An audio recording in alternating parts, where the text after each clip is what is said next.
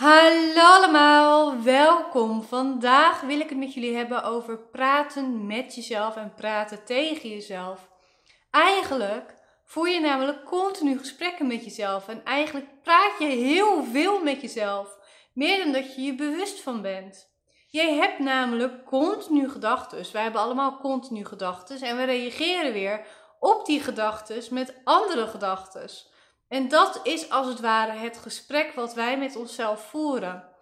Ehm, meestal gaat dit gesprek over dingen die gebeuren, dingen die we zien gebeuren, dingen die ons bezighouden op ons werk of in onze relatie. Maar ook dingen die ons bezighouden uit het verleden, dingen die ons stress geven, dingen die we nu, waar we nu last van hebben.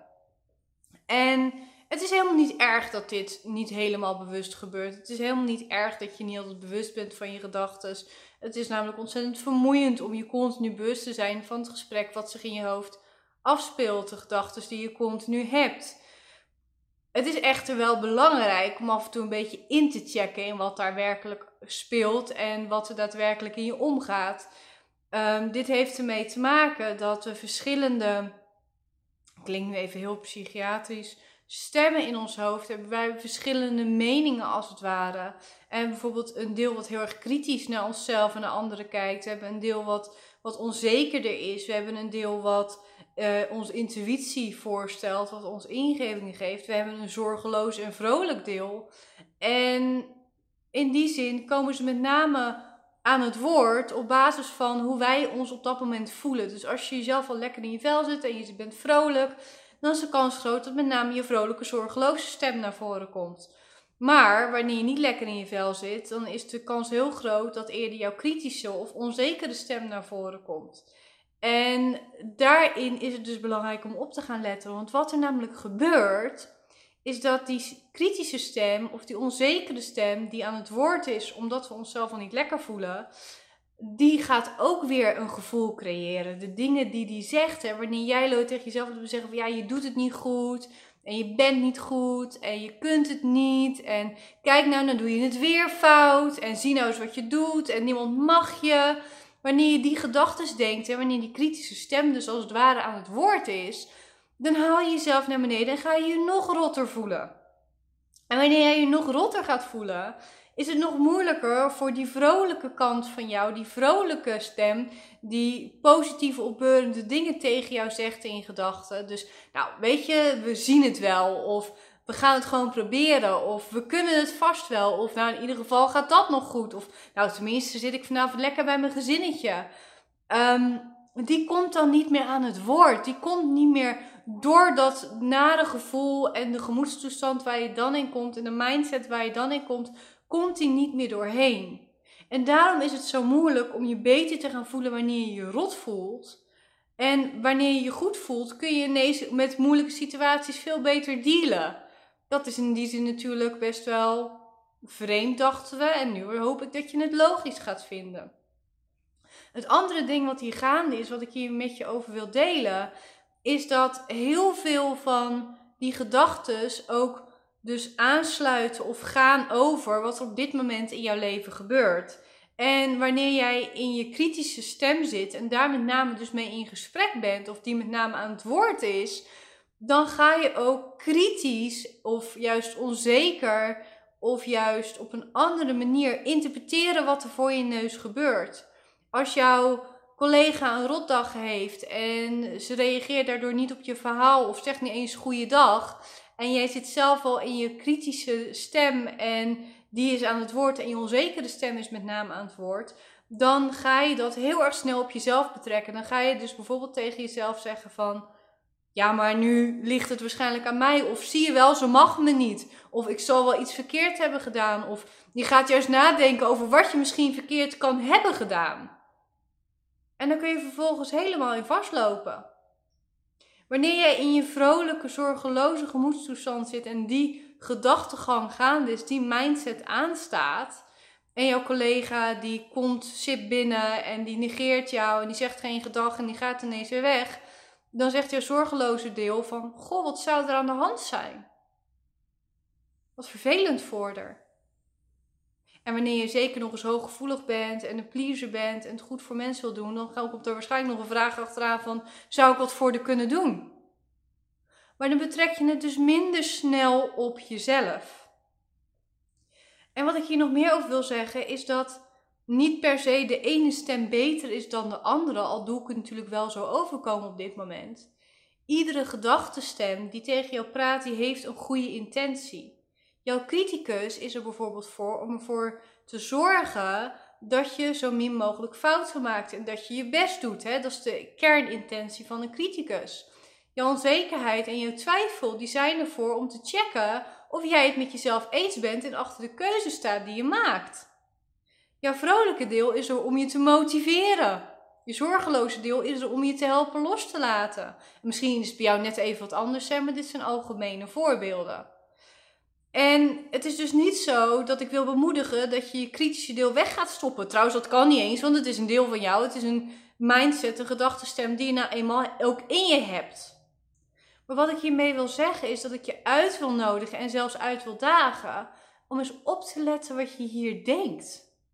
Om eens op te letten welke gesprekken jij met jezelf voert. Dat je eens nagaat van, goh, hoe praat ik nou tegen mezelf? En niet alleen over jezelf, maar ook over de dingen die om je heen gebeuren. Hoe reageer je daarop?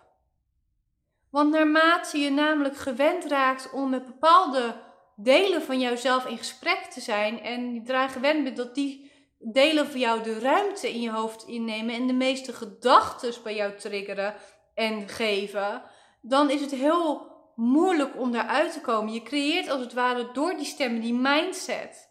En wanneer jij heel erg zit in je perfectionisme en je kritische kant, dan zul je merken dat je of heel kritisch op jezelf reageert. Van nou, ik heb het weer fout gedaan. Dat dat jouw standaard modus als het ware geworden is. Dat is hoe jij standaard als eerste reageert. Of als jij een gewone dag hebt, dan zit je daar al in. Hoef je ineens een kutdag voor te hebben. En dat gaat misschien over jou en naar binnen toe. Van ik heb het weer fout gedaan. Maar meestal ga je dat ook naar buiten projecteren.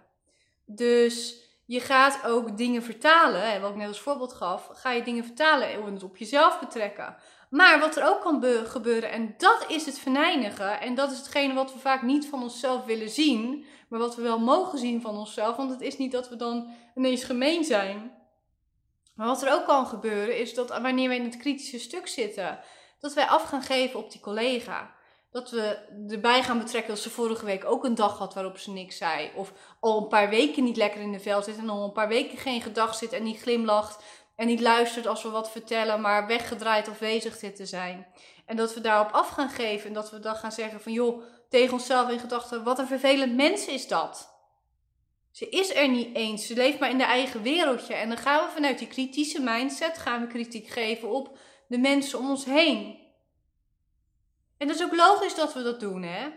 Want we proberen dingen te kaderen voor onszelf, dingen te plaatsen voor onszelf, dingen te verklaren voor onszelf, zodat we er goed mee om kunnen gaan. Het is als het ware een soort indeling in je leven creëren. Dat is oké dat dat in die zin gebeurt. Alleen, het is wel goed om dat af en toe te checken. Of je het daarmee eens bent en of het inderdaad klopt met hoe jij in het leven wil staan en hoe jij wil denken.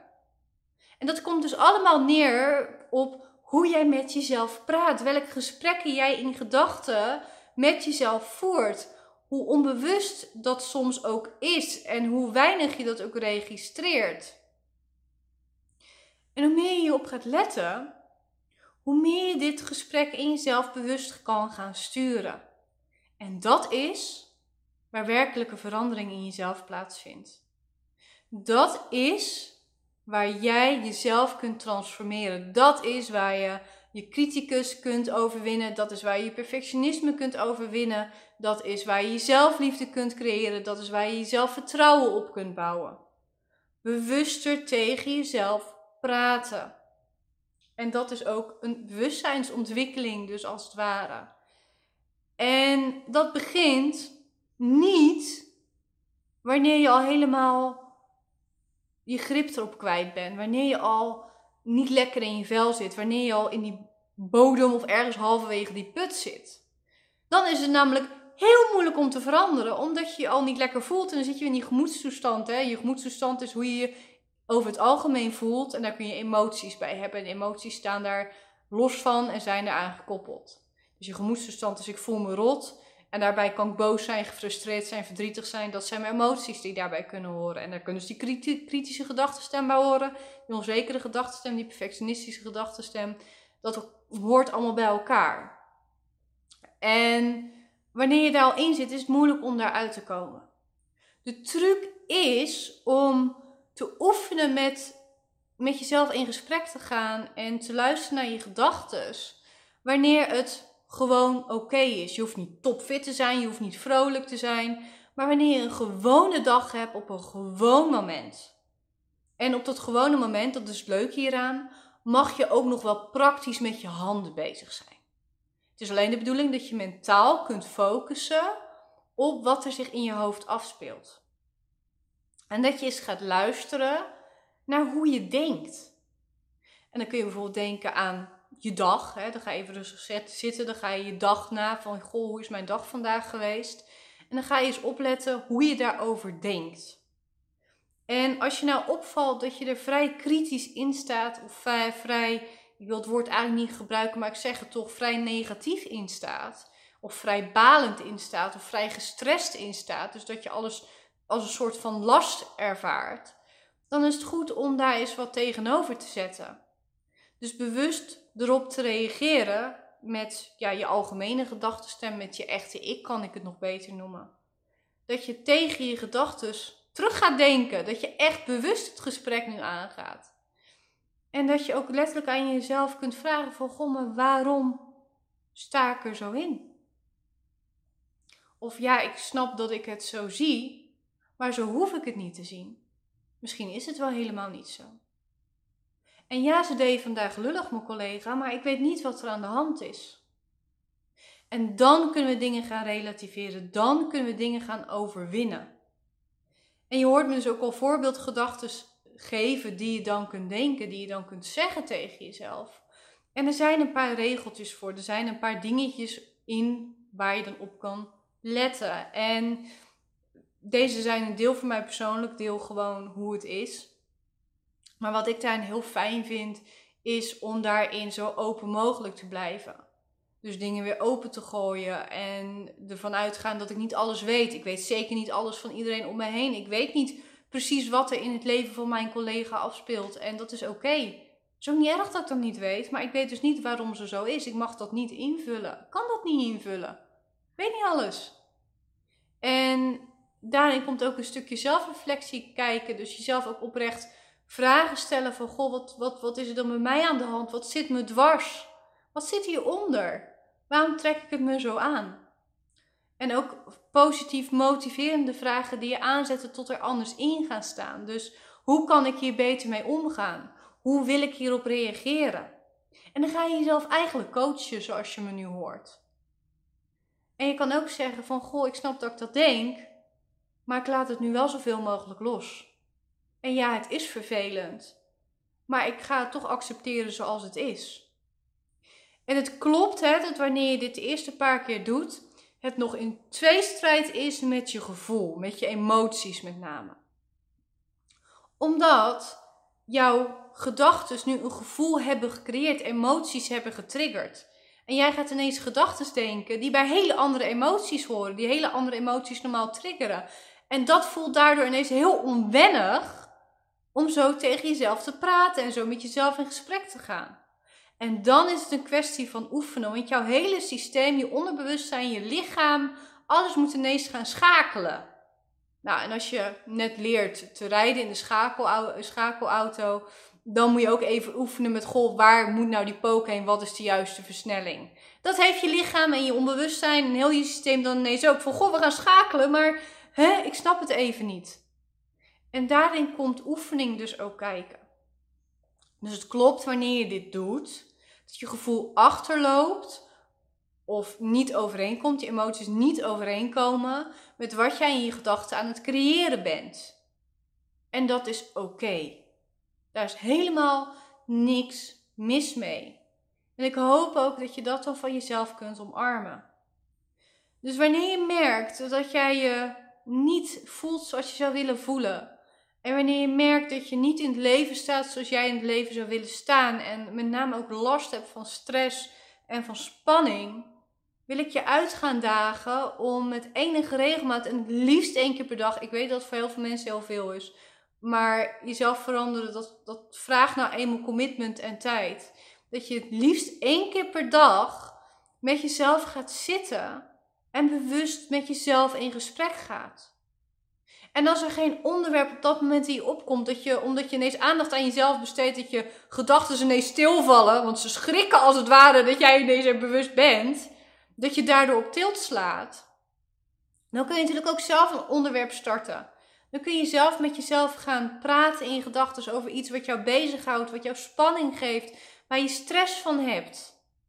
Bijvoorbeeld de band met je moeder, ik verzin maar wat. Of bijvoorbeeld die ex die af en toe nog door je hoofd heen vliegt. En dan kan je daar ook eens over na gaan denken van, goh, wat, wat, wat, wat voel ik daar nou allemaal bij? Want dan kun je je gevoel erbij betrekken. Of wat vind ik nou eigenlijk van wat er werkelijk gebeurd is? En dan ga je erop reflecteren en dan ga je luisteren naar alle antwoorden die in je systeem omhoog komen. En dan een angst die we hierbij omhoog kan komen, is dat we het niet leuk vinden wat we horen. Dat we onszelf dan ineens niet leuk vinden omdat wij zo denken. Maar dan mag je weer beseffen, dit zijn slechts delen van jou die aan het woord zijn.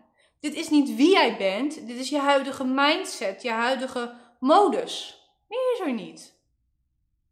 En je bent nu je modus aan het verkennen en je bent er op een zachte, liefdevolle manier op aan het reageren. Dus niet boos worden op jezelf, jezelf niet ineens af gaan kraken omdat je niet denkt wat je wil denken. Nee, je gaat er positief als een soort coach op reageren, zodat je jezelf uit die modus gaat trekken. Zodat je er zelf rustig en beter in gaat staan. En ik weet dat dat een uitdaging is. Maar ik weet ook dat je het kunt. Je mag, wanneer je het echt wilt. Alleen niet opgeven. Want dat is ook een puntje, omdat we dan balen van onszelf. Niet snel genoeg gaat, ons proces, onze ontwikkeling, onze groei ineens niet snel genoeg gaat. Geven we het op, geven we onszelf op. Want dat is wat je werkelijk tegen jezelf zegt. Ja, ik geef op, dus ik geef eigenlijk mezelf op en dan krijgt jouw zelfvertrouwen weer een knauw. Niet omdat het niet lukt hoor, daar krijg je zelfvertrouwen geen knauw van. De knauw ontstaat pas wanneer jij zegt, ja, ik stop ermee, want. En wat voor reden je dan ook opgeeft. En die want komt weer uit jouw onzekere stem. Daarmee, met die valkuil, wil ik deze video, deze podcast ook af gaan ronden. En wens ik jou voor nu een hele fijne dag toe.